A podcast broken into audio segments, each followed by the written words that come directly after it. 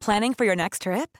Elevate your travel style with Quince. Quince has all the jet setting essentials you'll want for your next getaway, like European linen, premium luggage options, buttery soft Italian leather bags, and so much more. And is all priced at 50 to 80% less than similar brands. Plus, Quince only works with factories that use safe and ethical manufacturing practices. Pack your bags with high-quality essentials you'll be wearing for vacations to come with Quince. Go to quince.com/pack for free shipping and 365-day returns. Hey, I'm Ryan Reynolds. At Mint Mobile, we like to do the opposite of what Big Wireless does. They charge you a lot, we charge you a little. So naturally, when they announced they'd be raising their prices due to inflation, we decided to deflate our prices due to not hating you. That's right. We're cutting the price of Mint Unlimited from $30 a month to just $15 a month. Give it a try at mintmobile.com slash switch. $45 up front for three months plus taxes and fees. Promo rate for new customers for limited time. Unlimited more than 40 gigabytes per month. Slows. Full terms at mintmobile.com.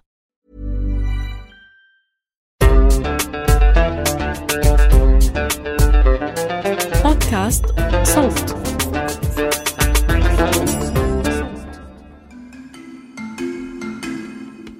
أهلا بيكم. أنا أحمد إيمان زكريا من فريق صوت. بقدم لكم الحلقة دي من بودكاست خرائط اللامكان.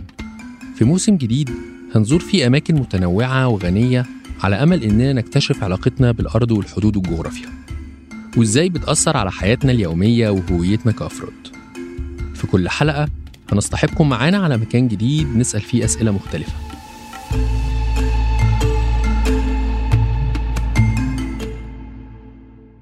النهاردة حلقتنا من جمهورية مصر العربية. أو الأفريقية. عايز أتكلم معاكم عن موضوع نوقش ومازال يناقش بين المفكرين. سؤال. سؤال حير ناس كتير حوالين هويتنا. إحنا مين؟ السؤال يبدو كوميدي وساذج وإجابته سهلة. أنت مين أو أنت مين؟ تتوقع الإجابة هتكون إيه؟ بنسبة ما كذا شخص مننا هيقول اسمه. طيب. لو عدلنا شوية السؤال وقلنا أنتوا مين؟ من أنتم؟ السؤال هنا صعب نجاوب عليه بأسمائنا الشخصية لكن الإجابة هتبدأ تظهر بشكل مختلف ممكن نبص لبعض ونحاول نلاقي المشترك ما بيننا حاجات بتجمعنا وبتجمعنا فممكن مجموعة بيجمعها مكان العمل فهيقولوا اسم المهنة المؤسسة اللي بيشتغلوا فيها وممكن مجموعة تانية بتضمها أرض معينة فيعبروا عن ده ببساطة ويقولوا إحنا من مايكرونيزيا ده اسم بلد فعلا موجودة في المحيط الهادي. الدولة دي اسمها ولايات مايكرونيزيا أو مايكرونيسيا المتحدة.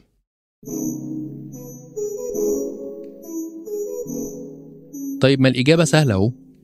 الهوية بتتشكل من شوية عناصر نقدر نقول منها الأرض أو المكان. والمكان الحقيقة أثره علينا كبير جدا. من خلاله بتتكون الشخصية وبتتخلق الذكريات والإضطرابات النفسية والإنجازات كمان. المكان بتتشكل منه البيئة. تخيلوا معايا مثلا شخص اتولد في بيئة صحراوية. هتكون شخصيته متأثرة بطبيعة المكان لأي درجة. كمان في عناصر تانية بتشكل الهوية زي الدين والعرق واللغة إلى آخره. طيب فين الأزمة؟ والله الأزمة مش عندي أنا شخصيا. هي عند كتير من المفكرين اللي عملوا للهوية أزمة وشافوا إن في مواقف كتير فيها أزمات هوية عند أمم وجماعات إنسانية مختلفة. وطرحوا أسئلة كتير زي هل الأمة دي مثلا هويتها موحدة؟ طب إيه اللي بيوحده؟ الدين مثلا إنهم مسلمين؟ طيب لو في ديانات أخرى غير الدين الأكبر أو الأوسع طيب خلينا نفكر في حاجة تانية زي مثلا القومية الهوية القومية شعب مايكرونيزي بيحب وطنه وبيرفع علمه وبيغني النشيد الوطني المايكرونيزي طيب ما الهوية المايكرونيزية دي مش هوية نقية يا سيدي دول ناس عايشة في المحيط الهادي وأكيد في تأثيرات ثقافية وجينية من شعوب تانية. يعني نعمل إيه دلوقتي؟ مش هنعمل حاجة الحقيقة. الهدف من الحلقة دي إننا نحكي شوية قصص عن سؤال أو أزمة الهوية ونسيب الباب مفتوح لأسئلة أكتر. الأسئلة دي مش لازم تخلق أزمة والطبيعي إنها ما تخلقش أزمة لأن الأزمات برضو طبيعي إنها تتحل. ولو بعد حين. فلن أنسى حديثا دار بين الأمير محمد علي. رحمه الله وبين مصطفى النحاس رحمه الله أيضا بمناسبة مجانية التعليم وبمناسبة الماء والهواء التي تذكرينها وقد قال محمد علي للنحاس إذا كان طه حسين سيصل إلى ما يريد ويعلم الناس جميعا فمن يخدمنا في بيوتنا؟ فرد عليه النحاس رحمه الله ردا حسنا جدا. قال له إن إنك راجع من أوروبا في هذه الأيام. وقد كنت في الفنادق الكبرى هناك. قال نعم. قال لم تكن تخدم في الفندق. قال بلى.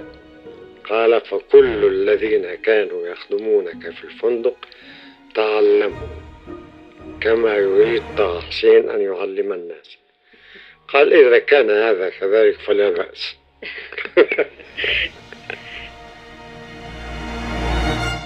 ده صوت الدكتور طه حسين المفكر والأديب المصري الراحل والملقب بعميد الأدب العربي واللي كان منشغل جدا بمسألة الهوية. كتب واحد من الكتب المهمة بعنوان مستقبل الثقافة في مصر وناقش فيه موضوع الهوية أو الثقافة المصرية وعلاقتها بالحضارات القديمة زي مثلا الحضارة اليونانية. وكلمنا كمان في الكتاب عن مسألة التعليم ومسألة اللغة وعناصر تانية كتير مهمة في موضوع الهوية. وحابب أنقل لكم فقرة في إطار حديث دكتور طه عن اللغة العربية اللي اتكلم عنها كتير في الكتاب وقال عنها إن اللغة العربية ليست ملكا لرجال الدين يؤمنون وحدهم عليها ويقومون وحدهم من دونها ويتصرفون وحدهم فيها. ولكنها ملك للذين يتكلمونها جميعا من الأمم والأجيال. وكل فرد من هؤلاء الناس حر في أن يتصرف في هذه اللغة. تصرف المالك متى استوفى الشروط التي تبيح له هذا التصرف. واذا فمن السخف أن يظن أن تعليم اللغة العربية وقف على الأزهر الشريف والأزهريين. طه حسين هنا اتكلم بوضوح عن أهمية اللغة ودورها في تشكيل الثقافة والهوية هي مكون أساسي في ثقافة أي مجتمع وبالتالي معنى كلام دكتور طه هنا إن اللغة لو هتكون حكر على فئة بعينها فده معناه إن الثقافة أو الهوية المصرية هتتأثر بالسلب. في حكاية تانية عن طه حسين حكاها في مقال سابق ليه لما كان بيدرس في فرنسا بجامعة السوربون. في يوم من الأيام راح للهيئة المسؤولة عن إقامة الأجانب بفرنسا بعد ما استدعاه الموظف المسؤول. وأثناء مراجعة ورق طه سألوا الموظف وأنت جنسيتك إيه؟ فرد عليه الدكتور طه وقال مصري. طبعا الإجابة منطقية جدا لأي حد بيسمع الحوار. لكن وقتها الموظف ما شافش الموضوع كده. أنا بسألك على جنسيتك مش بلد الميلاد. أنت مولود في مصر لكن مصر ملهاش جنسية لأنها مش دولة مستقلة. مصر تابعة للسلطنة العثمانية. وبالتالي انت مش مصري. انت واحد من ضمن رعايا السلطنة العثمانية قصة طه مش أول قصة بتحكي عن أزمة الهوية ولا هتكون آخر قصة الحقيقة. وسؤال الهوية ده بيظهر في مواقف مختلفة. أهمها على الإطلاق لما نواجه كيان مختلف عننا مختلف شكلا وموضوعا. وأظن إن سؤال الهوية بدأ يتشكل عندنا في العالم العربي بعد التدخلات الأوروبية في نهاية القرن ال 18 وتحديدا مع الحملات الفرنسية اللي قادها نابليون بونابرت في مصر والشام وبعدها بدأ الأوروبي الأبيض يركز على منطقتنا الميمونة وطبعا بدأنا نحن العرب نسأل أنفسنا أيهما أفضل؟ العثمانيون أم الأوروبيون؟ العثمانيون الذين أغلبهم من المسلمين أم الأوروبيون الفرنجة الذين أغلبهم من المسيحيين؟ طب هو إحنا العرب كلنا حاجة واحدة يعني؟ كيان واحد واضح؟ لو بصينا على التنوع في منطقتنا هنلاقي عندنا ثقافات فرعية أو قطرية كتير جدا في ثراء أو تنوع عظيم ممكن يصل لدرجة التشتت أحيانا فبنلاقي نفسنا تايهين في وسط بحر من الهويات الحقيقة إن التنوع أو الثراء ده مش بالضرورة يكون إيجابي أو حاجة كويسة في بعض الأحيان تعالوا مثلا نبص على الجغرافيا. إحنا مقسومين نصين. نص مننا موجود في آسيا والنص التاني في أفريقيا. طيب النص الآسيوي مثلا. هل شايفين نفسهم عرب أولا ولا آسيويين أولا؟ أما النص التاني بقى اللي موجود في قارة أفريقيا اللي أنا موجود فيها دلوقتي. هل شايفين نفسهم عرب أولا ولا أفارقة أولا؟ هل أصلا شايفين نفسهم أفارقة؟ من أنتم؟ بعض العرب في شمال أفريقيا بشرتهم بيضة وفي منهم شايفين نفسهم جايين من عرق تركي وفي مجموعة تانية شايفين نفسهم فراعنة أو مصريين قدماء وفي مجموعة تالتة شايفين نفسهم أمازيغ ومجموعة رابعة شايفين نفسهم فينيقيين نسبة للحضارة الفينيقية وهي أول حضارة عظيمة تأسست في تونس وتأسست معاها مدينة قرطاج زي ما بتقول لنا الروايات التاريخية.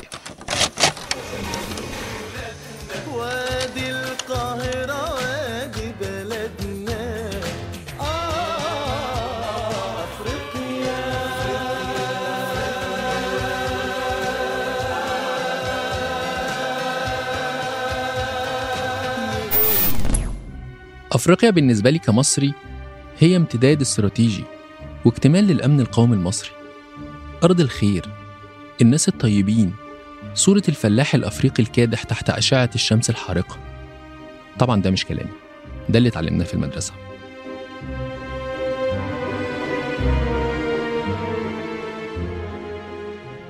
علمونا في المدرسة إن أفريقيا هي أقدم القارات وأصل الحياة وأهلها طيبين لكن بدائيين على أساس إننا جايين من الفضاء مثلا. دايما بتلاقي كلمة لكن في الجملة لما تتكلم عن أفريقيا الطبيعة في أفريقيا تغبل لكن هتتعب قوي الأكل بجد حلو جدا لكن ممكن يتنقل لك ميكروب ده غير طبعا الصورة النمطية الأبشع اللي بتحط المواطن أو الإنسان الأفريقي في نفس كفة الحيوان I don't want it near schools. I don't want it sold to children. That's an infamia. In my city, we would keep the traffic in the dark, people to call it. They're animals anyway, so let them lose their souls. علاقتنا في شمال أفريقيا بباقي جنوب القارة وفي مصر بشكل محدد أكتر لعب دور رئيسي في تشكيل ملامحها الزعيم القائد جمال عبد الناصر اللي كان عنده مشروعات كبيرة طول الوقت مشروعات تحرير وتعمير وتدمير وقضاء قضاء على الاستعمار وجلاء وبناء بناء سد ورفع برج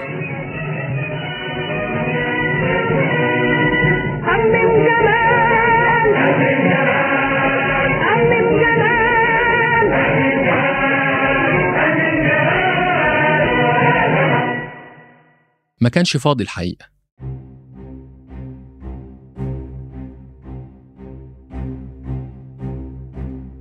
وطبعا أفريقيا كانت جزء من مشروعه الخرافي. يلا نساعد الثوار في الجزائر ونبعت دعم لإخواتنا في الكونغو. عايز أتكلم مع صديقي كوامي نكروما في غانا. ما هو القارة دي بتاعتنا. دي رؤية عبد الناصر. هو كان شايف قارة أفريقيا امتداد لأمن مصر. وقال ده بوضوح في كتابه فلسفة الثورة. كتاب ألفه بعد نجاح حركة الضباط الأحرار اللي حصلت في يوليو 52 الحركة دي قضت على النظام الملكي وأنشأت النظام الجمهوري. أيها المواطنون أيها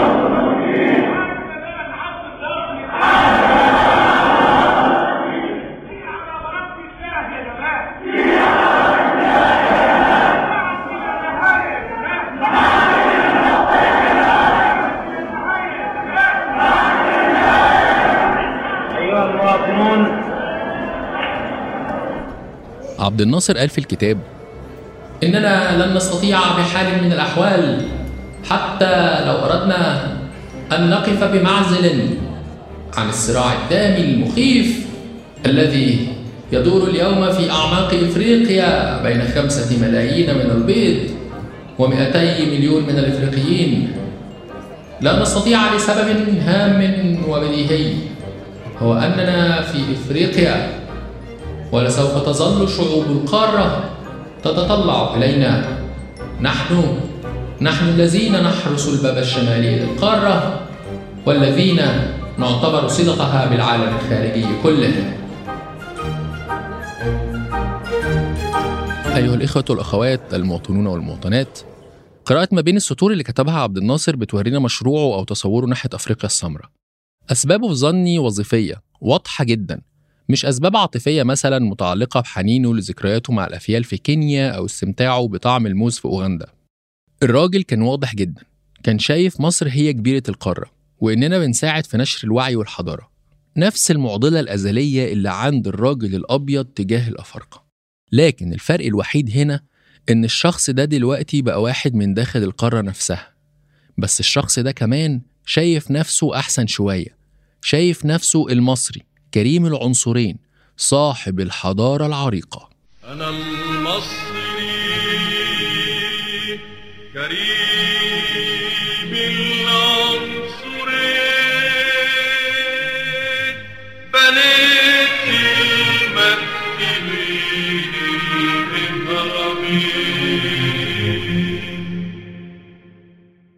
الإدراك الناصري للقارة كان فيه جزء قومي أكيد. لكن كمان فيه جزء له علاقة بالمصلحة والامتداد الجغرافي والسيطرة. مش حبا في أفريقيا ولا الدول العربية ولا صدقة من عبد الناصر على روح المواطنين الشرفاء في بلادنا. ولما نشوف اللي عمله عبد الناصر من نهضة حقيقية في القارة الأفريقية هنلاقي إن أهم حاجة عملها أو قالها عبد الناصر هي مقولته الشهيرة. ارفع رأسك يا أخي فقد مضى عهد الاستعباد مقولة الحقيقة بترفع نسبة الأدرينالين في الدم وتحسسك بالعزة. والكرامة. مقولة زي دي ما حققتش أي نهضة حقيقية في القارة الحقيقة. والكلام عن تحرر من الاستعمار أو استعباد أبيض جه بعده ديكتاتورية محلية واستبداد داخلي وانقلابات عسكرية وسياسات إفقار وفساد وتوزيع غير عادل للثروة.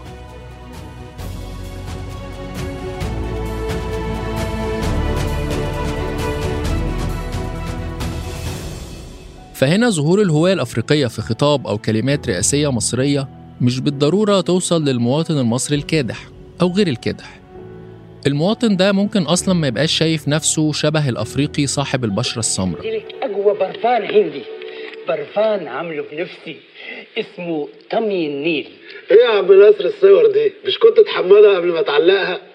والله محمدها قبل كده ثلاث مرات وما فيش فايدة. إيه دي طب امشي شوفي مين اللي هيديكي برفان.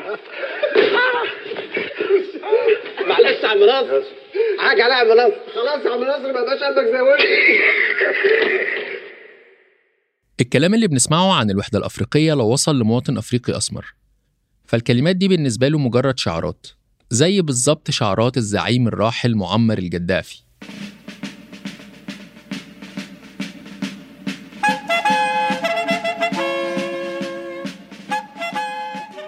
اللي بفتكر له إنه لما كان في غينيا كوناكري سنة 2007 وكان واقف بيلقي خطبة من خطبه العصماء أمام جمهور ضخم. قال للمواطنين هناك إن كوكاكولا أفريقية مش أمريكية وإن الأمريكان أخدوها مننا مادة خام.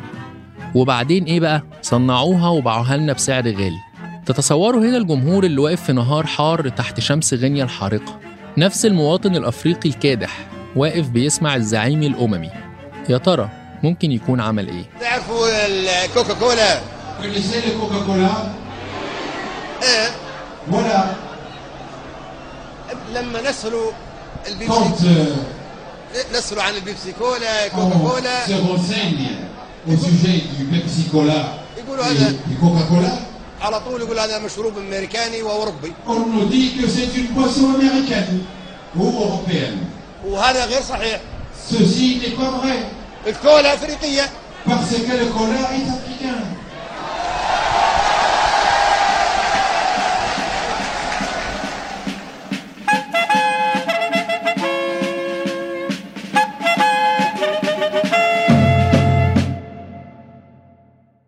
رد الفعل تلقائي ومتوقع.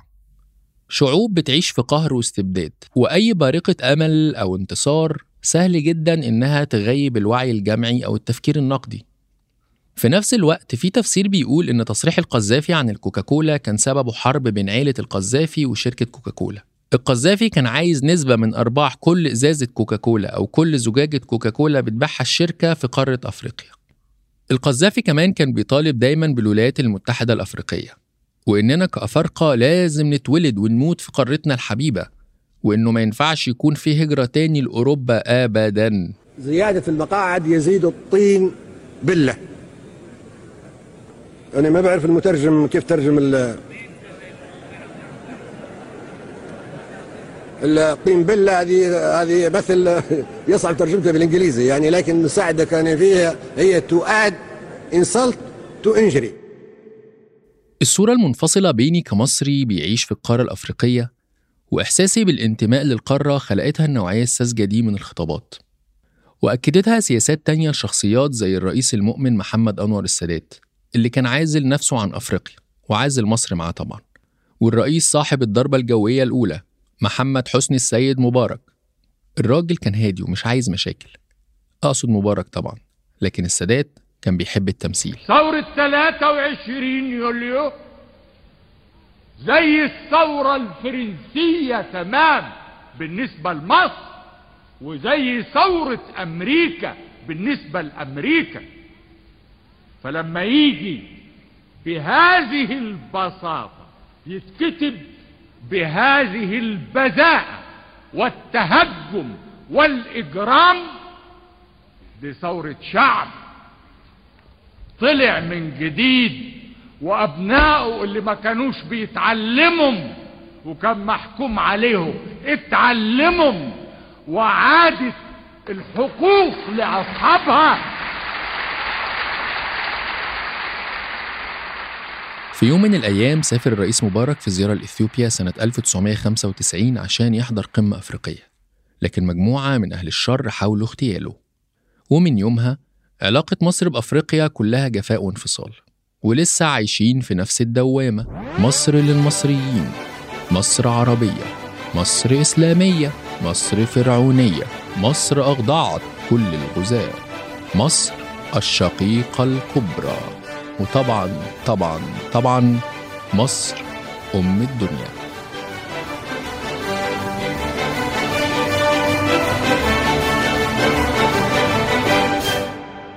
صور مشتتة ومشتتة عن بلد هويته اتكونت على مدار آلاف السنين. هوية اتشكلت من خلال الاحتلال والحكم الأجنبي. من أول الإغريق مرورا بالفرس والروم والأمازيغ والعرب لغاية العثمانيين والفرنسويين والإنجليز. إزاي بعد كل البسطرة الحضارية دي يتم تلخيص وطن أو شخص في صورة واحدة؟ إحساس الانفصال والتشتت ده شفته بنفسي لما عشت في الخارج. عشت بره مصر لمدة سنتين تقريبا. زرت فيهم ثلاث ثقافات مختلفة عن بلدي الأم. أول بلد كانت بولندا. الثقافة هناك كانت بيضة جدا. كانوا بيشوفوني هناك أبيض غير مكتمل. وده بديهي. جينيا أنا مش أوروبي المسحة. وفي ورق الإقامة كانوا بيسموني إيليان وده لفظ متعارف عليه من الناحية القانونية في دول كتير بالنسبة للأجانب. أنا اتخضيت وقتها لما قريت الكلمة. أنا بقيت إيليان كائن فضائي.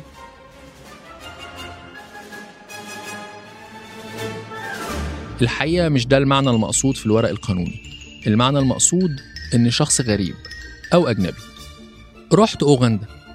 لقيتهم بيندهوا عليا هناك ويقولوا لي موزونجو واللي هي ببساطة معناها الشخص الأبيض أو غير الأفريقي. طبعا أنا ما فهمتش ليه بيقولوا لي موزونجو. زي ما كان المصريين زمان بيقولوا للإنجليز والفرنساويين والطليان مثلا يا خواجة. يعني أنا بقيت خواجة؟ طيب أنا مش خواجة يا أخينا. فكانوا دايما يردوا عليا هناك ويقولوا لي أنت مش أسود البشرة يا أحمد. فالموزونجو مش بس الرجل الأوروبي الأبيض لأ ده كل من هو غير أسود أفريقي. الانفصال ده فضل مستمر لما سافرت لاوس دولة هادية من دول جنوب شرق آسيا حدودها مع تايلاند وفيتنام وكمبوديا. هناك شكلي طبعا مش آسيوي كانوا بيقولوا لي فلانج والحقيقة إن الكلمة ما كانتش مفهومة بالنسبة لي في الأول. بدأت أربط بين التاريخ واللفظ ولما سألت تخميني كان قريب. خواجة تاني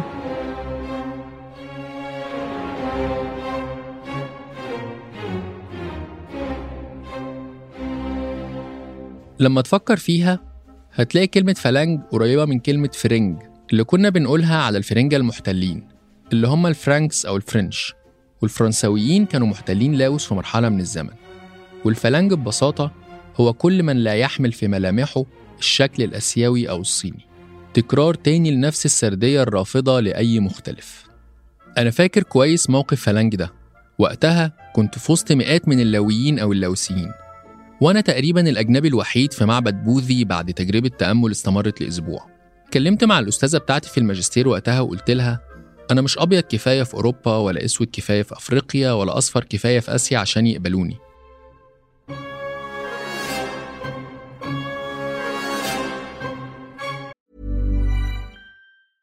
Ryan Reynolds here from Mint Mobile. With the price of just about everything going up during inflation, we thought we'd bring our prices down.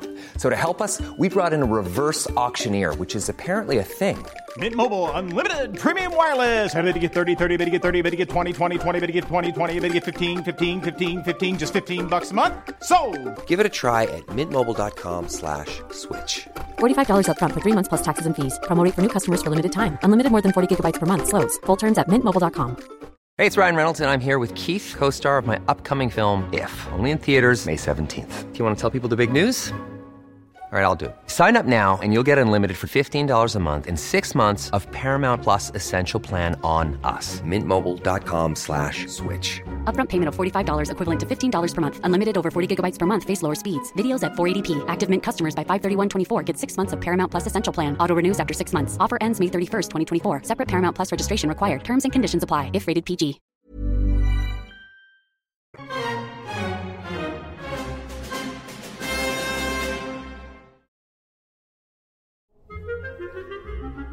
إن الرجل الأسود الذي يريد أن يتحول للعرق الأبيض بائس مثله مثل الشخص الذي يدعو لكراهية ذوي البشرة البيضاء. المقولة دي من كتاب بشرة سوداء وأقنعة بيضاء، وهو العمل الأشهر للمفكر الفرنسي المارتينيكي فرانز فانو أو فرانز فانون. كتاب ألهم كتير حوالين العالم، من بينهم الكاتب والمفكر إدوارد سعيد، اللي قال إنه اتأثر بكتاب فانو واستخدمه في محاضراته عن الثقافة والإمبريالية. إيه حكاية فانو بقى؟ فانو طبيب نفسي فرنسي اتولد في جزيرة المارتينيك بمنطقة جزر الكاريبي بالمحيط الأطلنطي. الجزيرة دي كانت تحت الحكم أو الاحتلال الفرنسي في بدايات القرن العشرين. وسكان الجزيرة دي من ذوي البشرة السوداء أفارقة بالمعنى الجيني أو العرقي إن قدرنا نقول كده يعني. فانو كان بيشوف إن الرجل الأسود بيعاني من عقدة الدونية ونتيجة للعقدة دي كان بيحاول يثبت طول الوقت قدرته وكفاءته للرجل الأبيض. وإن مفهوم الرجل الأسود المثالي مفهوم مصنوع على إيد الرجل الأبيض اللي جه لأفريقيا أو راح أي منطقة تانية يحتلها ويمنحها التنوير الأوروبي. وإن الشخص الأسود بطبيعة الحال لا يمتلك تاريخ أو حضارة وفق الرؤية الأوروبية. وإذا حاول الإنسان الأسود الاقتراب من هذه الحضارة أو هذا التمدن فبالتأكيد بالتأكيد لازم يكون متعلم تعليم أوروبي وفي الحالة بتاعتنا فرنسي. وبالتالي فهوية ومصير الشخص الأفريقي بالنسبة لفانو مرتبطة ارتباط حتمي بالرجل الأبيض اللي بيشكل وعي ومصير وشخصية الإنسان الأسود. واتكلم فانو عن فكرة مهمة في رأيي اسمها الاغتراب أو alienation.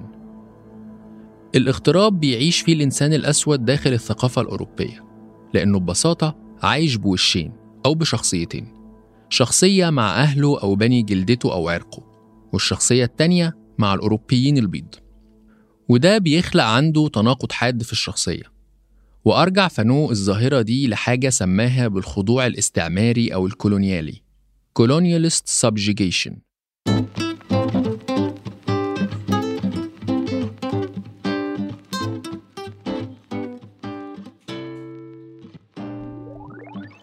وبمناسبة الكلام عن اللغة فرانز فانو أكد إن معضلة أو عقدة اللغة الأجنبية أثرت على أهل الجزيرة لأن مجموعة من أهل الجزيرة كانوا مبهورين بالثقافة الفرنسية وكانوا بيمنعوا أولادهم يتكلموا باللغة المحلية أو اللغة الهجينة اللي هي مزيج من الفرنسية أو الإنجليزية مع اللغة المحلية وقال مثال إنه لما حد من الجزيرة بيسافر فرنسا ويتكلم إنجليزي مثلا بيتكلم بالطريقة دي I come from Martinique.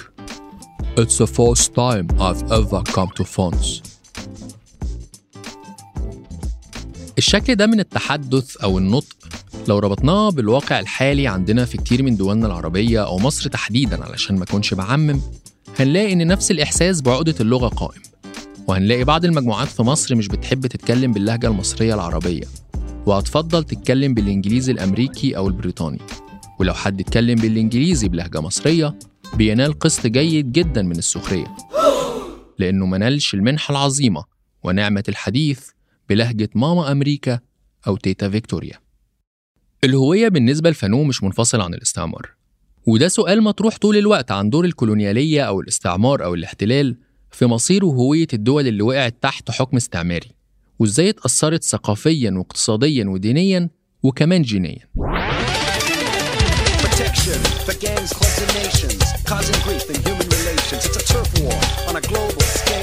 I'd rather hear both sides of the tale. See, it's not about races, just places, faces.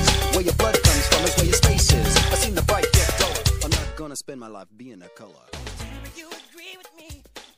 عقدة الدنيا اللي اتكلم عنها فانو اتكلم عنها عالم الاجتماع ابن خلدون قبل كده بسنين وقالها في مقولة بتلخص واقع الأمم المتخلفة عن ركب الحضارة المغلوب مولع ابدا بالاقتداء بالغالب في شعاره وزيه ونحلته وسائر أحواله وعوائده. والسبب في ذلك أن النفس ابدا تعتقد الكمال في من غلبها. وبالتالي فقصة الهزيمة الحضارية مش مقصورة علينا بس في العالم العربي ولا القارة الأفريقية ولا شعوب العالم الثالث. ومشاعر الانسحاق وعدم وجود هوية واضحة هو شعور منطقي عند أي أمة مهزومة. لكن السؤال هنا لأي مدى بيستمر الشعور بالهزيمة وتفضل الهوية دي مدعوس أو متداس عليها. ما عنديش إجابات قاطعة الحقيقة لكن أفتكر إني حسيت بهويتي المصرية لما كنت في ميدان التحرير سنة 2011 واتجاوزت كل معتقداتي الفردية وانصهرت جوه الإحساس الجمعي بإن في هدف أسمى بيجمعنا كلنا. الهدف ده هو الحرية والسعي لتحقيق عدالة وكرامة إنسانية. حسيت إني مصري بالمعنى الواسع مش بمعنى جواز السفر ومش بمعنى النعرة المتطرفة إننا أبناء السبع تلاف سنة حضارة لكن حسيت إني مصري بالمنطلق الإنساني اللي بيخليني أشوف كل البشر في نفس الكفة وإننا في مركب نوح اللي بتحاول تنجو من الطوفان. ساعتها لو ميدان التحرير ده كان في كامبالا أو في ليجوس أو أكرا أو جوبا أو جوهانسبرج أتخيل إني كنت هحس نفس الأحاسيس. لأن الهوية هنا اتجاوزت الحدود السياسية والجغرافية. الهوية رجعت للأصل الهوية الإنسانية. أو بمصطلحات العولمة حاليا المواطن العالمي. مواطن بيدافع عن أي قضية إنسانية بغض النظر عن المكان والزمان. وده بينقلنا لنقاش لا ينتهي عن كيفية ترتيب أولوياتنا في الهوية. هل الدين أولا ولا القومية أولا ولا العرق؟ هنا بعض المفكرين بيسموها دوائر الهوية وإن كل دايرة من الدوائر دي مش بالضرورة تتعارض مع بعض وإنها بتتقاطع. فمش معنى إني مصري إن ده يتعارض مع هويتي الأفريقية والعربية. ومش معنى إني مش مرتبط بأمريكا اللاتينية من ناحية الجغرافيا والتاريخ إني ما أحسش بالتضامن معاهم لأن الهوية الإنسانية بتجمعنا في النهاية. الطرح المتفائل ده للهويات مش بيحصل كتير على أرض الواقع والسنين اللي فاتت وضحت ده جدا. وكتير من التوجهات القومية الشعبوية في أوروبا وأمريكا وبعض الدول العربية عندنا رفضت اللاجئين ونادت بالشعار الأشهر البلد لأهلها المجر للمجريين وتركيا للأتراك وأمريكا للأمريكان ومناصرة ترامب. وكأننا بنعيش في فيلم مكرر ممل مفيش فيه أي ابتكار في الحبكة. كل ما نحس تهديد من الاختلاف والتنوع نقفل الباب على نفسنا ونرفض أي حد يدخل.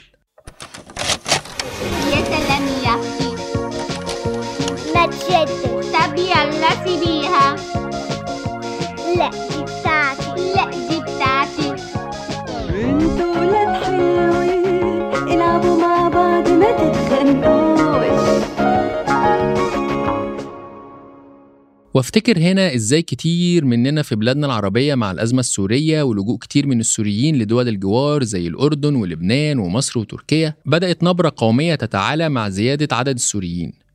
وفاكر كويس إنه في مصر ظهرت بعض الأصوات اللي بتطالب بخروج السوريين من مصر وإن محلاتهم لازم تتقفل علشان بيأثروا على أعمال ورزق المصريين وفي الشهور اللي فاتت اتقتل أكتر من شخص سوري في تركيا في ظل حملات دعاية ضد اللاجئين وبتقول تحليلات إن المعارضة التركية بتستخدم ورقة اللاجئين عشان تجتذب المواطنين وتحصل على أصواتهم في الصراع الانتخابي. عشان أكون صريح معاكم الرؤية الحالمة إننا نعيش في عالم بيحب بعضه والعصافير بتزقزق حوالينا ومفيش فرق بين أي حد ده وهم. وهم ما تحققش حتى في الأساطير القديمة. تصوروا إن واحدة من أشهر الأوبرات في العالم هي أوبرا عايدة. حبكتها الرئيسية هي قصة حب مأساوية بتفشل بين قائد مصري غير أفريقي طبعا بالمعنى الحضاري وأميرة إثيوبية أسرت على إيد الجيش المصري الأميرة عايدة والقائد راداميس وقعوا في حب بعض. بس الموضوع كان معقد شوية. في أميرة مصرية بتحب القائد العسكري المصري وهو مش بيبادلها نفس المشاعر. معضلة حب متجاوزة للحدود الجغرافية والأعراق. مأساة مصرية قديمة. وكالعادة ملك مصر طبعا بيقرر إن راداميس يتجوز بنته. لكن راداميس بيوعد عايدة إنه هيتجوزها. في نفس الوقت بيكتشف راداميس في لحظة إن أبو عايدة وهو ملك الحبشة وإثيوبيا كان موجود طول الوقت ده ضمن الأسرة في مصر وما كشفش عن هويته الحقيقية. المعبد بيكتشف الحقيقة وبيضطر راداميس إنه يهرب عايدة وأبوها. الموضوع أكيد مش هيعدي كده. الوطن فوق كل شيء. وفي لحظة القائد المصري اللي كان شجاع وكان هيتولى الحكم بعد الملك الحالي اتحول لخاين وكانت النتيجة أن يعاقب القائد الشجاع أن يعدم بالدفن حيا ويموت في التابوت ومعه حبيبته عايدة التي قررت أن تعود لحبيبها وتموت معه.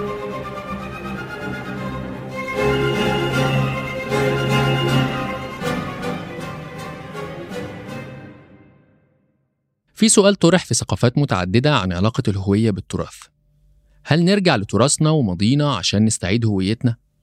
هل نرجع للحضارة الفرعونية مثلا ونعيد إحيائها تاني؟ نعمل زي الأوروبيين في عصر النهضة اللي قرروا يعيدوا إحياء الأفكار والقيم الأوروبية القديمة اللي أسس لها الإغريق والرومان؟ نهضوا من عصور مظلمة عشان كده بقى اسمه عصر النهضة وبدأوا في صناعة حضارة جديدة مستلهمة من المجد اللي كان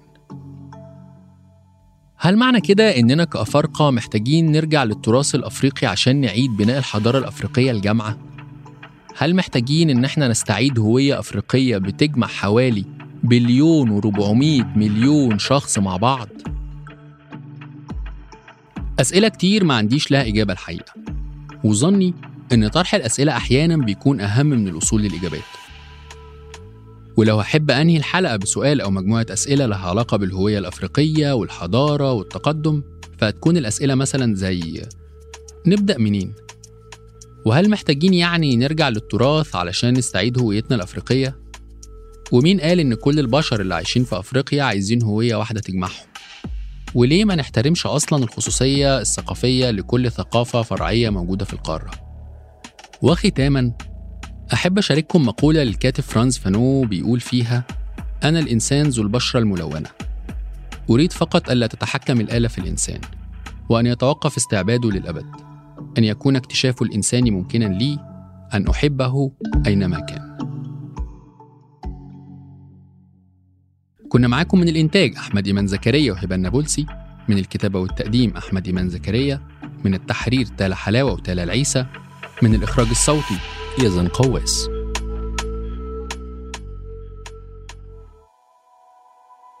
فريق النشر والترويج مرام النبالي وبيان حبيب وعمر خطاب.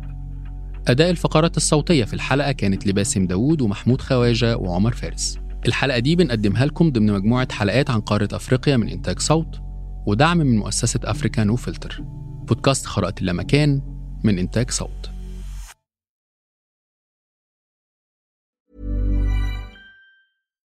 Hi, I'm Daniel, founder of Pretty Litter. Cats and cat owners deserve better than any old fashioned litter. That's why I teamed up with scientists and veterinarians to create Pretty Litter. Its innovative crystal formula has superior odor control and weighs up to 80% less than clay litter. Pretty Litter even monitors health by changing colors to help detect early signs of potential illness. It's the world's smartest kitty litter. Go to prettylitter.com and use code ACAST for 20% off your first order and a free cat toy. Terms and conditions apply. See site for details. Planning for your next trip? Elevate your travel style with Quince. Quince has all the jet setting essentials you'll want for your next getaway, like European linen, premium luggage options, buttery soft Italian leather bags, and so much more. And is all priced at 50 to 80% less than similar brands. Plus, Quince only works with factories that use safe and ethical manufacturing practices. Pack your bags with high-quality essentials you'll be wearing for vacations to come with Quince. Go to quince.com slash pack for free shipping and 365-day returns.